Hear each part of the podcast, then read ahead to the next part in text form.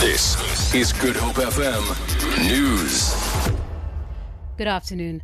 High-ranking ANC leaders, including President Jacob Zuma, his deputy Cyril Ramaphosa and Secretary-General Gwede Mantashe, an interim task team and local structures, are believed to be part of a meeting underway in Port Elizabeth. The meeting in the troubled Nelson Mandela Metro is expected to focus on infighting within its branches. The ruling party disbanded its regional leadership in the Metro and replaced it with the interim task team, which veteran politician Charles Ngakula heads. The ANC wants to put its house in order in the Metro ahead of the 2016 local government elections.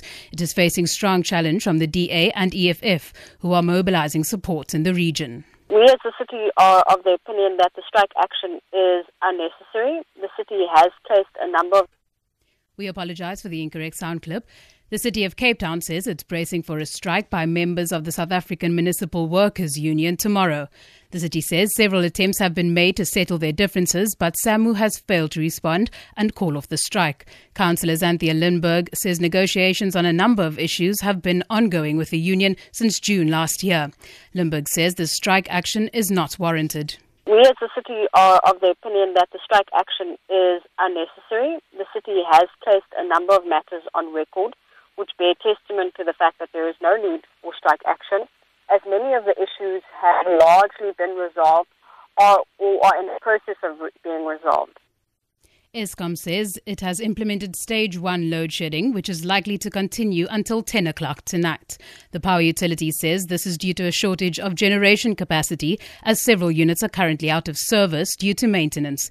It says the system will not be able to meet 1,000 megawatts of demand.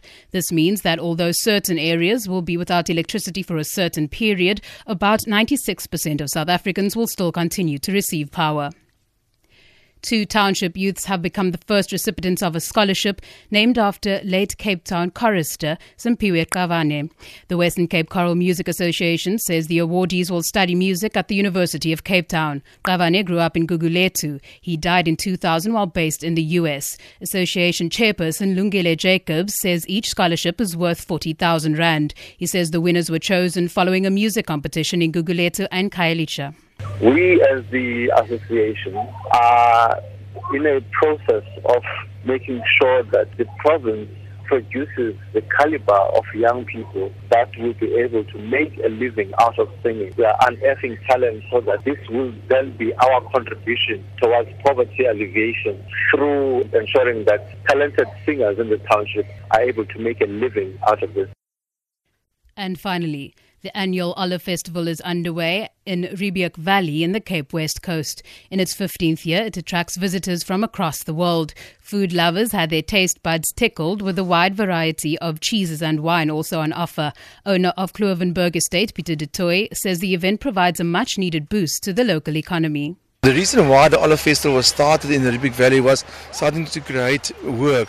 And you can see a lot of local people working as partner chefs or as kelners or as traffic guys. Everybody's trying to getting an extra income, and that was the main reason why the Olive Festival was started, and the olive industry on Kloovenburg was started to get people longer, to give them longer work. For Good Hope FM News, I'm Danielle Buzet.